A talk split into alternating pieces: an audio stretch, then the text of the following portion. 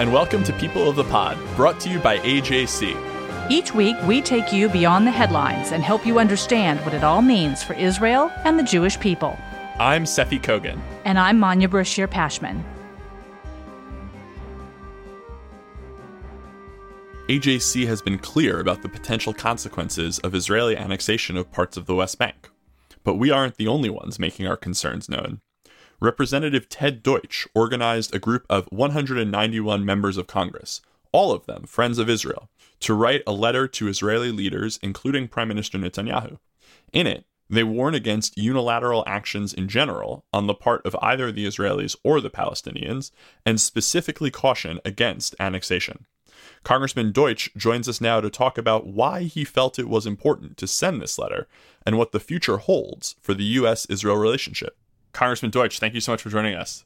It's a pleasure to be with you, Seffi. Thanks. So, first off, why was it important to you and your colleagues to send this letter, this letter with 191 signatures of members of Congress, which is both a sort of love letter to Israel and also a rebuke about this possible action? Why was it so important to so many of you to weigh in like this? It was important to start with, as you point out, to start with a group coming from a, a place of love and a, a, place of deep appreciation for everything that Israel is and Israel represents. And as someone who has been a lifelong Zionist, we wanted just to be sure that there was an understanding of of how we felt about this. And that was why it was so important to, to go on record as strong defenders of Israel in Congress and as a group that's really committed to a two state solution. Mm-hmm. Some of Israel's most ardent defenders are making the case that annexation, what's the big deal? You know, Israel annexed the Golan Heights in 1981, but in 2000 and then again in 2008, before we all realized how terrible Assad was, there were talks between Israel and Syria uh, about potentially returning the Golan Heights to Syria in exchange for for peace. Would annexation, uh, some kind of partial annexation of the West Bank, would that really be, uh, you know, the end of the two state solution, as many have been warning? Well, it's a question of what does the two state solution look like. No one is suggesting that we're now at a moment where we're right at the at the cusp of reaching a, a long strived for negotiated two-state settlement. That's impossible. Two-state solution. That's impossible when when the, the Palestinians aren't at the table uh, and won't come to the table. We're not at that point. And further, do we believe that Ma'ale Adumim, that the settlement blocks somehow pose an impediment to peace? Of course not. And of course, we ought to be considering Israel's security first and foremost. But the question is, how do we do that? And by taking this action right now, not just about the settlement blocks potentially, but about every enclave, every settlement in the entire Jordan Valley, then it begs the larger question of what does a two state solution look like? And there's one plan on the table now. And even as we can debate whether the Trump plan leads to a viable Palestinian state, it does actually envision a Palestinian state. And this discussion about annexation has taken place completely outside even of that portion of this Trump peace plan, which is why I, as an ardent Zionist and ardent defender of Israel and the US Israel relationship, um, have concerns about an action like this right now. You mentioned some of the actions of the PA, like, for example, how the Palestinian Authority and Hamas are talking about reconciling, which seems to happen every few years, uh, the talks, and nothing ever comes of it. The PA also, though, released their own kind of peace proposal, sketchy outline of a peace proposal. As someone who thinks a lot about foreign policy, about the U.S.'s relationship, about the two state solution, did you see that as kind of a, a serious offering from the Palestinian side? What would be the serious commitment on the Palestinian side is a return to the negotiating table.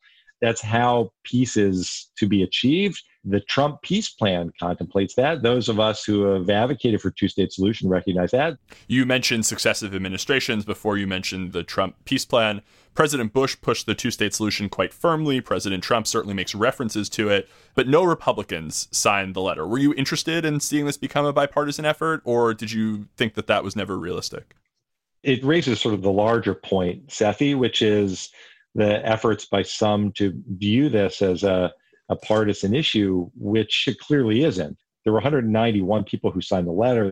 Uh, there are over 200 members of Congress who have expressed their concern about annexation, and that includes, as as you referred to, some of the most ardent uh, defenders of Israel. And at the same time, there was a uh, another letter that was circulated uh, among Republicans. But no, I firmly believe that the relationship needs to remain bipartisan. Unfortunately, we're now at the point as we head into the home stretch of this election where so much has become partisan or characterized as such when that's really not the case. There were several Democrats, as you alluded to, who didn't sign the letter. A letter went around last week initiated by Representatives Ocasio Cortez, Tlaib, McCollum, and Jayapal addressed to Secretary of State Pompeo and calling for the U.S. to condition security assistance to Israel should Israel go ahead with annexation. Their 12 signatures pale in comparison to your 191. But I mean, you'll know this history much better than I do. But when I think of conditioning aid to Israel, I think of that as the kind of thing that Representative McCollum was the only person beating the drum for for years. And now it, it almost feels like overnight there are 12 members who will attach their names to something like that and there may be more come November. Are you worried about that? I actually think it's really important for those of us who understand why it's not. And I'd start, by the way, with Vice President Biden. Those of us who understand, and he is the, the Democratic nominee or will be the Democratic nominee for president, understand why that's not in the best interest of the United States and why putting Israel's security at risk doesn't do anything to strengthen the United States. So yes, uh, am I sorry to see a dozen members sign on to a, a letter like that? Of course I am. Should we be focused on that number instead of the close to 400 members who voted to condemn BDS, the huge majority that voted to reinforce over 400 members who voted to speak out? I should say, uh, the overwhelming majority of Democratic members who came together to speak out in support of a two state solution and the ironclad commitment to Israel's security, that number relative to what happened when my legislation that takes the security assistance in the MOU, which is the largest package ever negotiated between the United States and Israel, and puts it into statute for the first time, my legislation passed unanimously. So those are more representative of where the Democratic Party is. And the, the goal is, frankly, to, as always, to try to help educate members it's up to the rest of us to point to the fact that that uh, BDS is economic warfare against Israel that is ultimately founded in anti-Semitism, and that those who advocate for a, a one-state solution are taking a position that is far outside the mainstream as it's existed, as you point out, for multiple administrations. What are the most effective ways for ordinary pro-Israel Americans to influence their representatives on this issue? I think it starts with acknowledging for my colleagues, for those members of Congress, their position as laid out in these resolutions condemning BDS and supporting security assistance, their positions as laid out in the legislation that expands U.S. Israel cooperation, that those positions are in America's best interest and that we value them for holding those positions. And then that leads naturally into the question of why and why support for Israel and the U.S. Israel relationship, again, is, is critical for the US Israel relationship and how much we can learn from each other and share with one another to advance our shared values and our shared interests. I should ask, by the way, your letter was addressed to Prime Minister Netanyahu, to Defense Minister Gantz, uh, and to Foreign Minister Ashkenazi. Do you have any indication from any of them as to how the letter was received in Israel? We know that these conversations are ongoing. One of the other things, Seffi, that I think it's important for us to, to recognize is beyond what we talked about in the letter, there are two other things happening right now. One, the COVID 19 pandemic, which is ravaging Israel just as it's ravaging the United States now. And look at what's happened with Iran over these past few weeks. So you had this explosion in Natanz and these advanced centrifuges that were disrupted.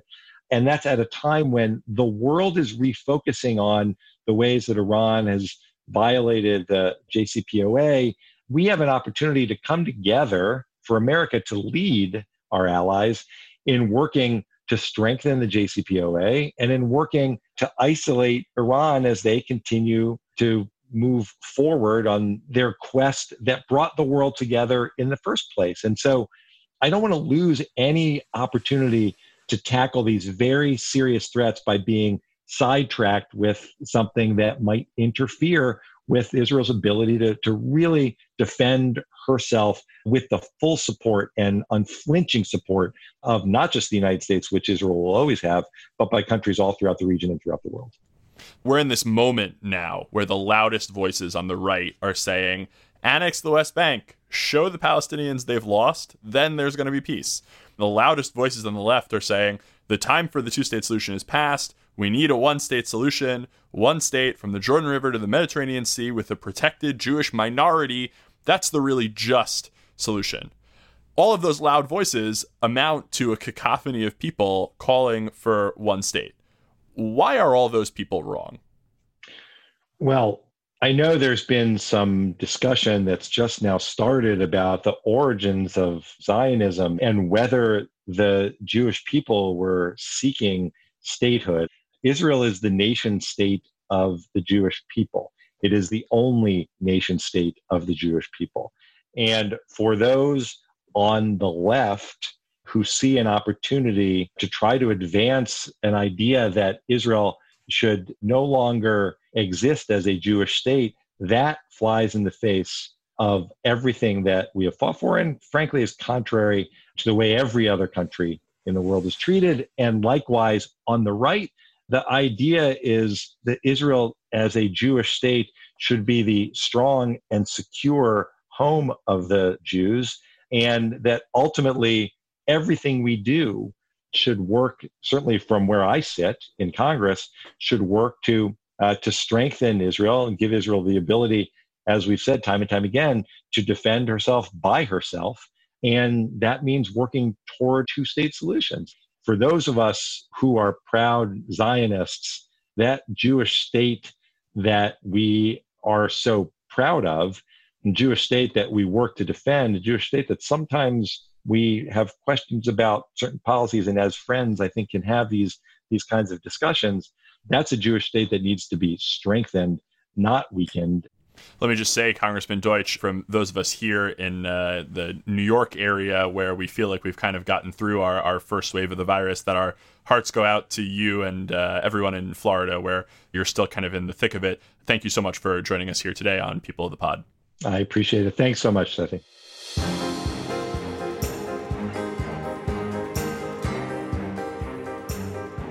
The American Jewish political commentator Peter Beinart made waves last week when he published an essay in an online publication, followed up by an op ed in the New York Times and an interview on CNN, calling for the end to Israel as a Jewish state.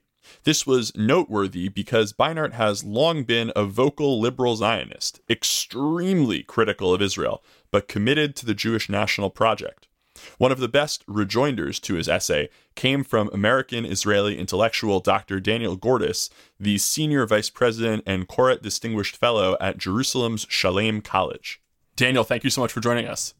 Pleasure. Thanks for having me. Now, you've engaged pretty deeply with Peter Beinart's piece, and uh, I think you're a pretty charitable debater. So I wonder if I could impose upon you, if you don't mind, starting off by summarizing his argument. In your words, what is Beinart's case, or, or what is perhaps the best case version of Beinart's case? The best case version of the long piece, which is like 7,000 words, is that because Israel has shown that it will never be able to conduct itself in a moral way vis a vis the Palestinians as a Jewish state, the Jews should go out of the state making business, form some sort of confederation or something that would be called Israel Palestine, where Israelis and Palestinians would have equality, and we will build a much better future. Mm-hmm. And his piece, the, the the longer piece, is entitled Yavne, which is a Talmudic analogy. Can you just kind of elucidate for our listeners what is he referencing there for people who don't get the reference? He's referencing a story in the Talmud where, after the second temple is destroyed, Rabbi Yochanan ben Zakkai, who was one of the leaders at that time, is smuggled out of Jerusalem in a coffin. And make a long story short, he's eventually brought to the Roman general, and the Roman general basically says, "Okay, after some," because he makes a prediction that he's going to become emperor. Um, he says, "Wow, you were really onto something. What wish can I fulfill for you?" And he says, "Ten li et Yavne et chachameha." Give me Yavne and its sages, meaning Rabbi Yochanan ben Zakkai understood that Jewish sovereignty was over. The Romans had destroyed Jerusalem, and that was the end of that. But the least he could do was try to perpetuate the Jewish people by having an academy which would be the seat of Jewish learning and therefore give Jewish life a new lease on life. And then Peter, of course, is saying, look, Rabbi Yochanan ben Zakkai said we can live without autonomy, we can live without sovereignty, we can live with some kind of, you know, spiritual center. Let's do the same thing all over again you wrote a powerful rejection of Peter Beinart's argument, which I encourage our listeners to read. We'll link to it in the show notes for this podcast episode. What was it about Peter's argument that didn't sit well with you? I actually tried to focus on what I thought was the utter intellectual dishonesty of the piece. Uh, I felt that he quoted things out of context. Uh, he gave partial quotes. Uh, he just basically assumed that the reader didn't know anything. So he'll say that, you know, Zionism was never about Jews having a state. It was always about a Jewish home. Uh, yeah, but at the first Zionist Congress already in 1897, there were calls for a Jewish state. And by the time it was 1930s, everybody understood that the Jews would never be safe in Palestine or anywhere else, quite frankly, without a Jewish state. And the major thing, though, I think that's really problematic he basically says we should get out of the state making business because states are nasty and states are messy and power is corrupting. And the Jews have shown that they can never handle power vis a vis the Palestinians in a fair way. I am also very critical of lots of things that Israel does and has done. I'm hardly one of those people who suggests that Israel has conducted itself impeccably. But here's what I would say. Look, there's no way that America is going to completely fix its race problem. We all understand that. It's been around for 400 years and it's not going anywhere. So why doesn't America get out of the state making business first, right? Why don't you become 50 different states or a thousand different counties or whatever it is? See how that works out for you. We'll be number two.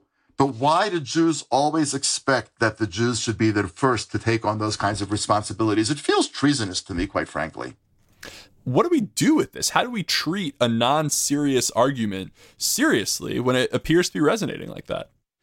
You know, organizations that are serious organizations, and we won't name them, but the, the people that run the American Jewish community, the synagogues and the federations and the JCCs and the big national organizations, I don't know the answer to your question, but I would say here's the question that I would ask about your question. Are there lines that a person cannot cross? and still be considered part of the people with whom we will have a discourse. I personally believe that if in 2020, given what the world looks like, you actually advocate as an alleged supporter of the Jewish people that we should be the first to make ourselves vulnerable, there is something so problematic with that. Because I don't believe in cancel culture and I don't believe in not listening to people that I disagree with. But if there are no lines that matter, I'm not quite sure what we stand for anymore. And if saying that the Jews should not have their own state after everything we've been through doesn't cross that line, I don't really know what does. Now, your most recent book is entitled We Stand Divided, and our listeners can find it wherever books are sold. In it, you focus on what you say is a growing rift between American Jews and Israel. And we've talked a, a little bit about this now. What is the source of that rift and why don't American Jews think about Israel in the same way that Israelis think about themselves? Well, I mean, we could do a responsive reading of the whole book, but let's just kind of boil it down quickly. what I think is not the cause of the rift is the conflict. In other words, I'm not suggesting that the conflict is not a critically important issue for Israel just morally on its own, or that it's not a huge issue for American Jews. It is. But the reason the book was so controversial among the American Jewish left is because I didn't blame the whole thing on the occupation. And that was a kind of a violation of a certain political orthodoxy that didn't fly very well with the New York Times and other august publications, uh, be that as it may. But I think that there's at least two reasons. Number one is uh, that American Judaism is fundamentally a universalist community young American Jews are much more comfortable advocating for the rights of others or for humanity at large than they are advocating for their own rights as Jews. They're just not comfortable doing it. Uh, Israel is not entirely a non-universalist project, but it's certainly overwhelmingly a particularist project. It's sort of to paraphrase Lincoln of the Jews, by the Jews, and for the Jews because of our history. And as a result, I think this idea just makes young American Jews very uncomfortable. Don't forget that young American Jews are very uncomfortable with the ideas of Jews being a people. And religions don't have states, peoples have states. So the minute I, as a young progressive, think of the Jews as a religion or a culture or whatever, but not a people, then by virtue of what do I actually have a state. It makes no sense. So I think there's the universal particular. And then I think also, you know, Israeli Judaism and American Judaism have just grown in very, very different directions. I have freshmen at Shalem College every year who, as we sit and get chatting, They're 23, 24. They've been in the Israeli army. They were officers. They're not exactly uncommitted to the Jewish people, but they've never, ever, ever stepped foot in a synagogue. They don't actually know what the inside of one looks like or what happens inside it. There's very few American Jews who can make that claim. There's very few American Christians in certain cities who can make that claim because they've been invited to bar mitzvahs and bat mitzvahs and weddings, whatever. Israeli Judaism is developing in a very different way. It's not non-religious. There's a lot of religious Jews here, but it is really a kind of a grand experiment in a revitalization of Jewish literacy, culture, language, literature, poetry, art, nationalism, a kind of a new form of Jewish ritual, which is partially national, partially religious, and so on and so forth. And I think American Jews, through no fault of their own, don't understand the language in which this is all happening, so it's all very opaque to them. The only thing that they really have access to is the political conflict stuff, which is not unimportant here in Israel, but it doesn't carry anywhere near the same weight or percentage of the pie that it carries in America. I just want to close where we started by evaluating some elements of Peter's argument. You know, he has kind of become an avatar, a hero for a lot of my peers, young Jews in their 20s and 30s who are involved in groups like If Not Now. If anti Israel is too strong of a term, then, you know, exceedingly Israel skeptical people, you know, what would you say to a young person like that who earnestly believes that the occupation is the single, you know, most critical problem for them as a Jew to tackle? Uh, I would say to that position is if you think that the occupation is one of the most profound injustices in the world today, you really got to start reading the newspaper or I mean, I'm not a, a, huge fan of the occupation, don't get me wrong. But if you think that the occupation is one of the gravest moral injustices in the world today, you are actually an ignorant fool. I mean, I know those are strong words, and we don't talk that way in America, but that's why I live in Israel, so I can say whatever I want. Um, now, it's a huge moral issue for Israel, and we should figure it out because it's not good. I my kids were all in the army. Now, they weren't necessarily in the West Bank, but the larger generation of my kids, I understand from their friends and their friends' friends, this is very, very complicated stuff. And I hear from my students at Shalem all the time stories that are really painful to listen to. So I'm under no illusion that it's a picnic out there. It's not. But one of the people who runs If Not Now is the son or daughter of one of my longest lifelong friends. Uh, and I say to this person, so and so, you know, I get it. I I actually also don't like the occupation. Tell me, what should we do? And this person says to me, We're not policy people. Those are the exact words. We're not policy people. Now, this person is a summa cum laude graduate of an Ivy League college. And what I say to this person is, you know, but if you would actually given in a paper in an economics department and said, I think we should abolish taxes. As for how we're going to pay for anything, I don't know. I'm not a policy person. Um, the professor would have said, You're also not a passing grade person. Like, here's an F, enjoy it, right? I mean, there's a certain thing that comes with adulthood, which is about asking yourself, What are the implications of statements that I make? That's why it's very hard to take them seriously. Okay, I'm opposed to the occupation too. Now tell me what I should do.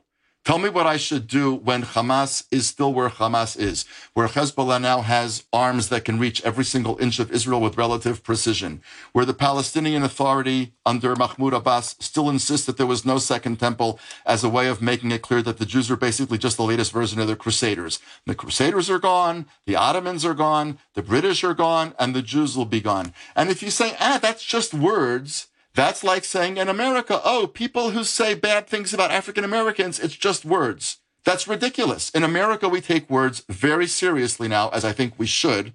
So why don't we take the words of Palestinians equally seriously and believe them when they say what we want to do is destroy not only the state, but many of the people who live there unless they're willing to leave again, why one would believe certain things and not other things, it seems to me is just, it's kind of intellectually childish and it's, it's irresponsible.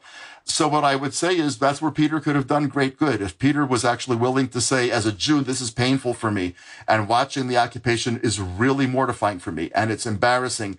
First, I want to actually hear from 50 Israelis who are not pundits, who are not journalists, who are not this or that. Just want to go on the street and talk to people. What do you guys think and how are you not troubled by this?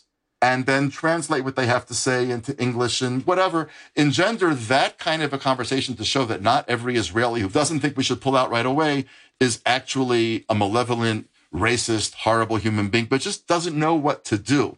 Uh, I think that doesn't get you on Fareed Zakaria, that's for sure.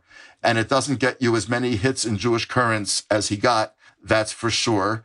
But I think it would be much more responsible, quite frankly. And I think that would position you well within the tent of the Jewish community and asking, how do we make ourselves the best possible people and the most moral state that we possibly can be? That's of great concern to me also. And I'm very open to all the critique.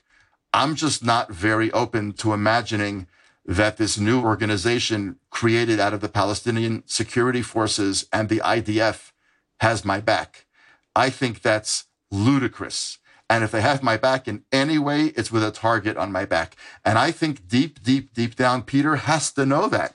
I find it very hard to believe he doesn't actually understand that, which is why I, I get my I, I, get so saddened by this because it, it really feels like more like a betrayal than a disagreement well, that kind of common sense might not get you the invite onto Fareed Zakaria, but it does get you invited onto AJC's People of the Pod. Daniel, thank you so much for joining us. Thanks for having me. Good luck and good health to everybody.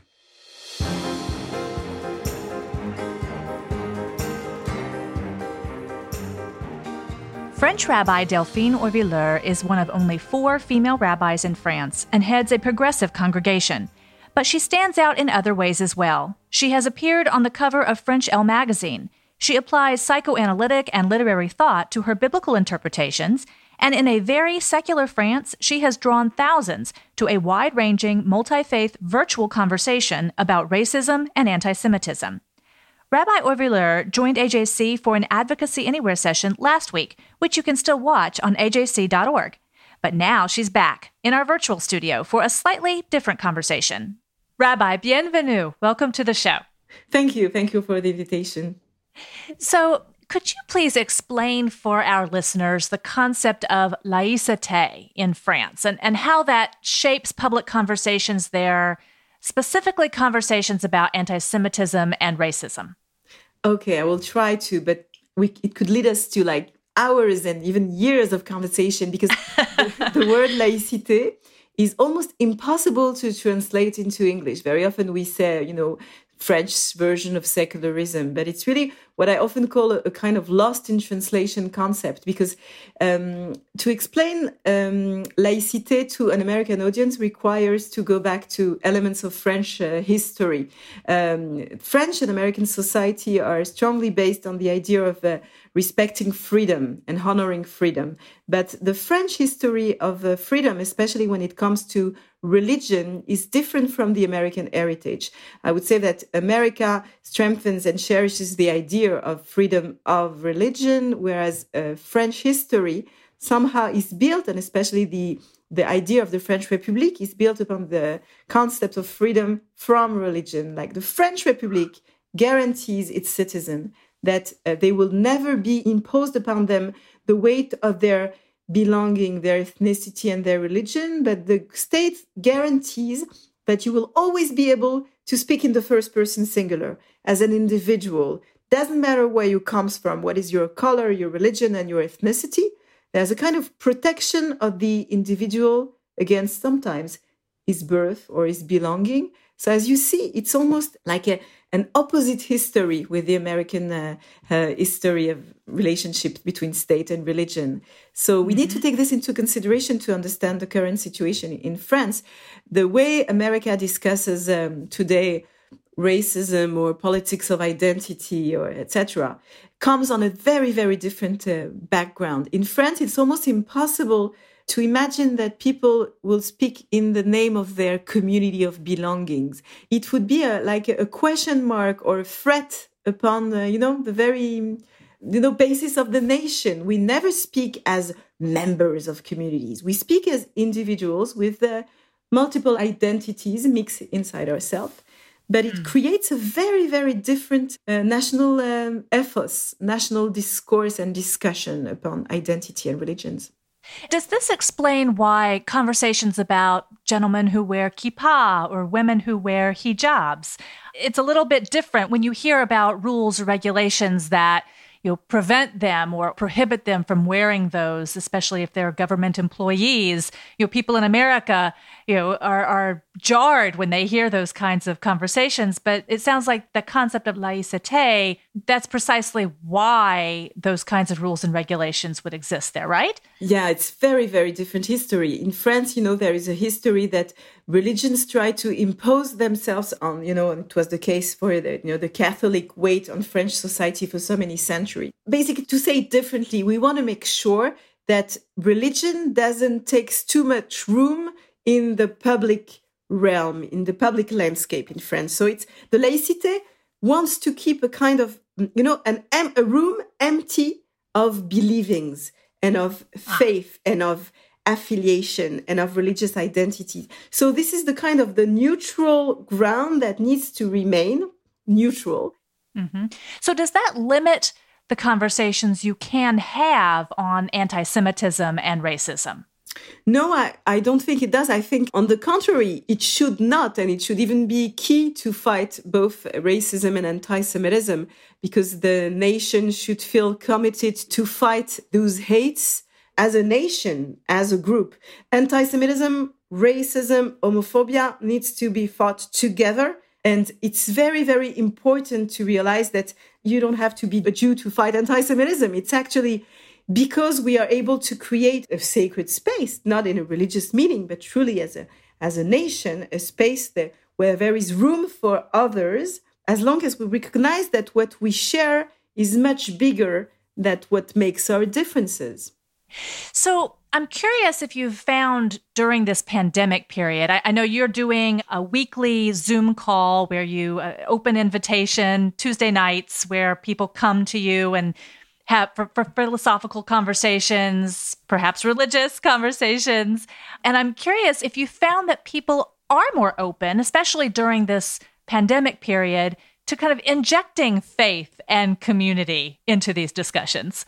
Well, I, I, was actually struck to see, you know, we, we started during the confinement here in France to launch this weekly meeting through a magazine I lead called Tnua. We organized a weekly, what we could call in Hebrew, a bet midrash, like a house of study. And uh, very fast, I noticed like thousands and thousands of people joined. And I think it told something about a need that exists today among, I think, all of us to, in this moment of discontinuity, in this moment where sometimes nothing makes sense around us, to find in the particular storytellings and uh, heritage a possibility to make sense of uh, or to nourish the way we will make sense of the world around us. And I think Judaism has a lot to teach about this because Judaism um, believes in the power of uh, storytelling uh, very, very strongly. The idea that the story we pass from generation to generation have the capacity to be reinterpreted in new context. And when suddenly there's such a huge crisis around us, it creates like a possibility really to reinterpret our heritage and our text and give it new powerful meanings. You know, um, I'm curious what you have witnessed are the sources of anti Semitism there in France. Is there, and perhaps it's multiple sources from your vantage point. I'm just curious what you've witnessed.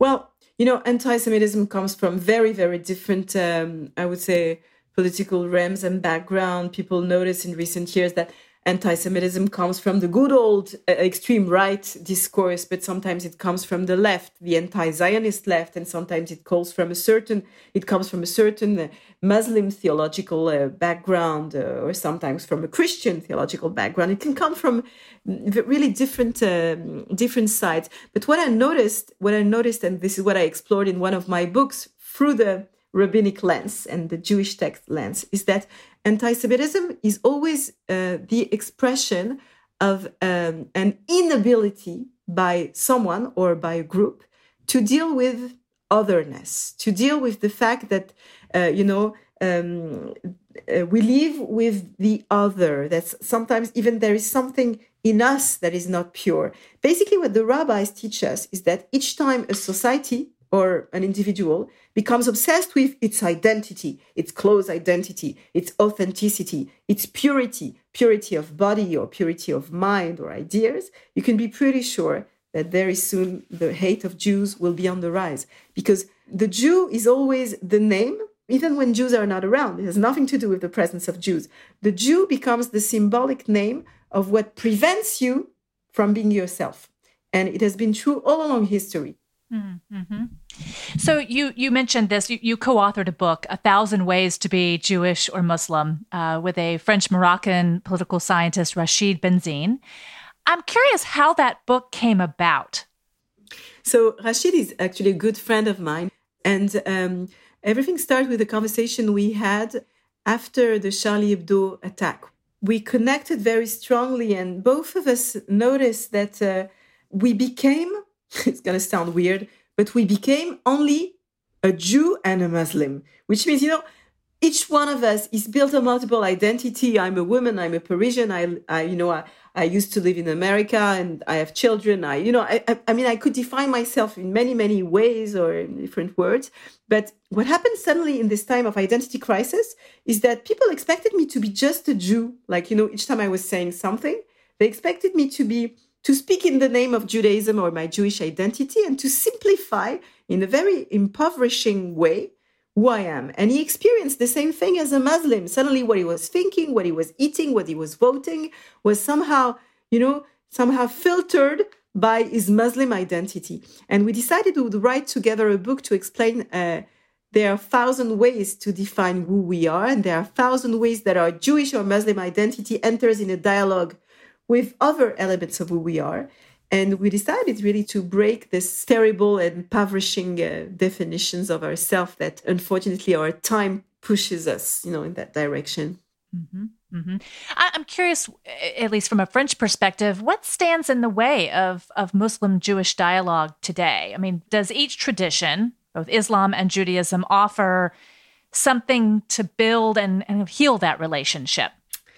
Well, I think in undoubtedly today Israel serves as a like smoke screen. You know, it, it mm. many people believe that because of Israel and the Israeli-Palestinian conflict, uh, uh, something of the Jewish-Muslim dialogue is impossible today. And I think it's a it's a mistake. But it's very very difficult to go beyond this uh, uh smoke screen. But I think that the texts can help us, and this is what I try to do with uh, with uh, Rachid Benzine. We we studied together texts, histories, heritage.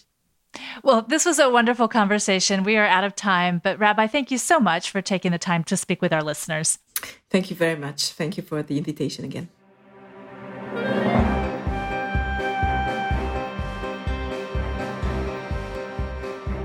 Now it's time for our closing segment, Shabbat Table Talk. And joining us at our Shabbat table this week is Dr. Ari Gordon, AJC's U.S. Director of Muslim Jewish Relations. Ari, when you're talking with your family and friends at your Shabbat table this weekend, what are you going to be talking about? Thanks, Seffi. I'm going to be talking about Sudan. This week, the democratic government of Sudan abolished a number of laws, including laws against apostasy, female genital mutilation, bans on uh, the drinking of alcohol for non-Muslims. And I'm going to be talking about it because it's an inspiring change. I remember in 2006 as a college student going to a rally in Washington for the part of the Save Darfur coalition to stop the ethnic cleansing of the population at the hands of Omar al Bashir. Bashir had been in power since 1989, and just in 2019, he was overthrown by peaceful, not military protests. And since that time, the Democratic government has done a lot of outreach to Jews, increased religious freedom, and even reached out to Israel. We're 25 years of the anniversary of the genocide against Bosnian Muslims at Srebrenica, and we think about the horrible things that go on in the world. And the ray of light that's coming from an Arab country in North Africa is making me think that hope is possible, change is possible, and in these dark times, looking for a little bit of inspiration and a little bit of light. I recall this same rally. I think of you and I as roughly the same age, but for me, that 2006 rally was I was beginning my time in high school, but it was it was deeply moving as well. Manya, what are you going to be talking about at your Shabbat table? Seffi, Ari, I grew up part of the time in North Carolina, part of the time in Waco, Texas, where most of the city was Baptist and a tiny fraction was Jewish. So tiny a fraction, I wasn't sure there were any other Jews in Waco. There were, of course. In fact, Seffi, I think you were the one who first told me we had an AJC colleague from Waco. He and I have since met and swapped stories about our childhoods, but he had a very different experience than me. I didn't really grow up Jewish, with the exception of Passover Seders hosted at my grandparents' house. It just wasn't something my family liked to broadcast. If you weren't Baptist, you were going to hell. End of story. So I became more and more curious about my Jewish identity, or lack thereof, as I learned about our family history. I thought perhaps as a religion reporter, I could serve a greater purpose as a journalist and teach people a thing or two about religions other than their own so other little girls didn't have to hide their faith. I came to discover three things how little I knew about other religious traditions, how the actions of some in one tradition do not define the rest, and that the differences within religious traditions can be more divisive and damaging than the differences between them. This was true in the Catholic Church, Protestant Christianity, Islam, and yes, Judaism. Entering the world of Jewish advocacy, I've been reminded of these lessons. I now work for an organization that prides itself on building alliances and coalitions. We have Jewish partners all over the world, and we also have non Jewish partners. I love that no one here judges me, except for Seffi occasionally, but no one here judges me because I wasn't raised particularly Jewish. We all meet each other where we're at. Alas, I am not too terribly surprised by the recent attacks on our colleague, Holly Huffnagle, our new director for combating anti Semitism here in America. She is an evangelical Christian with an incredible academic and professional record of fighting Holocaust denial, Holocaust revisionism, and other forms of anti Semitism. Listeners of last week's episode heard her masterfully explain the origins of anti Semitic conspiracy theories. But last weekend, former Democratic presidential candidate Howard Dean tweeted Unfortunately, Christians don't have much a reputation for anything but hate these days, thanks to Franklin Graham and Jerry Falwell and other Trump friends. AJC gets no points for this. I didn't know we were after points, but surely even Howard Dean knows Graham and Falwell do not represent all evangelical Christians.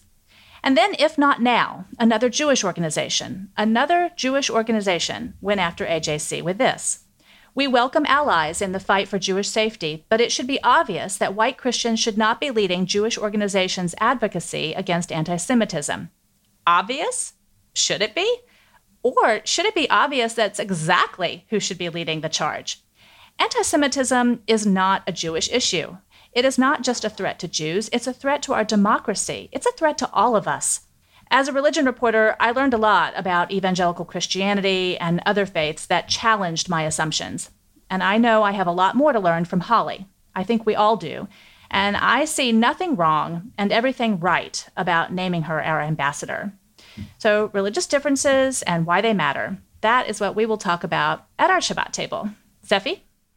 Well, I was called out this week by someone in my family for not bringing up at our Shabbat table something that I said in this segment I would bring up.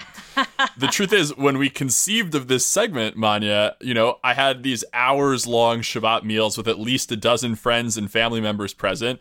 Every topic under the sun came up. Uh, but pandemic life, of course, is different. So, in an effort to recapture some of that wide ranging delight, I'm going to do a quick whip through five topics that are on my mind this week. I'm sure at least a couple of them really will come up at our Shabbat table. Number one, in her resignation letter from the New York Times this week, opinion editor Bari Weiss wrote, quote, a new consensus has emerged in the press, but perhaps especially at this paper. The truth isn't a process of collective discovery, but an orthodoxy already known to an enlightened few whose job is to inform everyone else. End quote. Bari is not the only one frustrated by that benighted certainty. Number two, my go to source when I need to look up Jewish texts is a website called Sefaria.org. From the Torah to the Talmud and countless texts of commentary and law, Sefaria is a great resource for those sources. Now it's venturing into applying the same type of open source, easily searchable, interconnected approach to America's foundational and legal texts. Who would like to be my chevruta, my study partner, for the Federalist Papers? Number three, Israel's public TV network Kan is out with a new docuseries called Nayis, the Yiddish word for news. The program is an exploration of the Haredi media sector in Israel. I'm three episodes into the five part series and I am spellbound. It is at turns funny, sweet, and penetratingly informative, as when a Haredi radio host says to the interviewer in his beautiful baritone, In etika There is no such thing as ethics in the Haredi media. Number four, sticking with media, I was thrilled to watch the trailer this week for An American Pickle, the film adaptation of a serialized New Yorker short story called Sellout by Simon Rich. In it, Seth Rogen plays a Jewish immigrant man accidentally sealed into a pickle barrel in Brooklyn around of the turn of the century, who emerges perfectly preserved 100 years later to reckon with the Brooklyn of today and to get to know his great grandson, also played by Seth Rogen. And finally, Supreme Court Justice Ruth Bader Ginsburg is in the hospital, recovering from a possible infection. If it's your custom to pray, have Yita Rachel Batsira Leah in your prayers. And if not, watch the fantastic biopic about her life on the basis of sex, or the RBG documentary, or read her 1996 AJC essay about what being Jewish means to her, and keep Justice Ginsburg in your mind. I'm wishing her swift and complete healing, and we're wishing all of you a Shabbat Shalom. Yes, Shabbat Shalom. Shabbat Shalom. You can subscribe to People of the Pod on iTunes, Google Play, or Spotify, or learn more at ajc.org slash people of the pod. The views and opinions of our guests don't necessarily reflect the positions of AJC.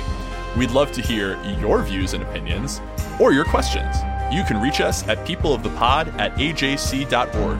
If you like this podcast, be sure to rate it and write a review to help more listeners find us. Thank you for listening. This episode is brought to you by AJC. Our producer is Kukong Do. Our assistant producer is Atara Lakritz. And our sound engineer is TK Broderick.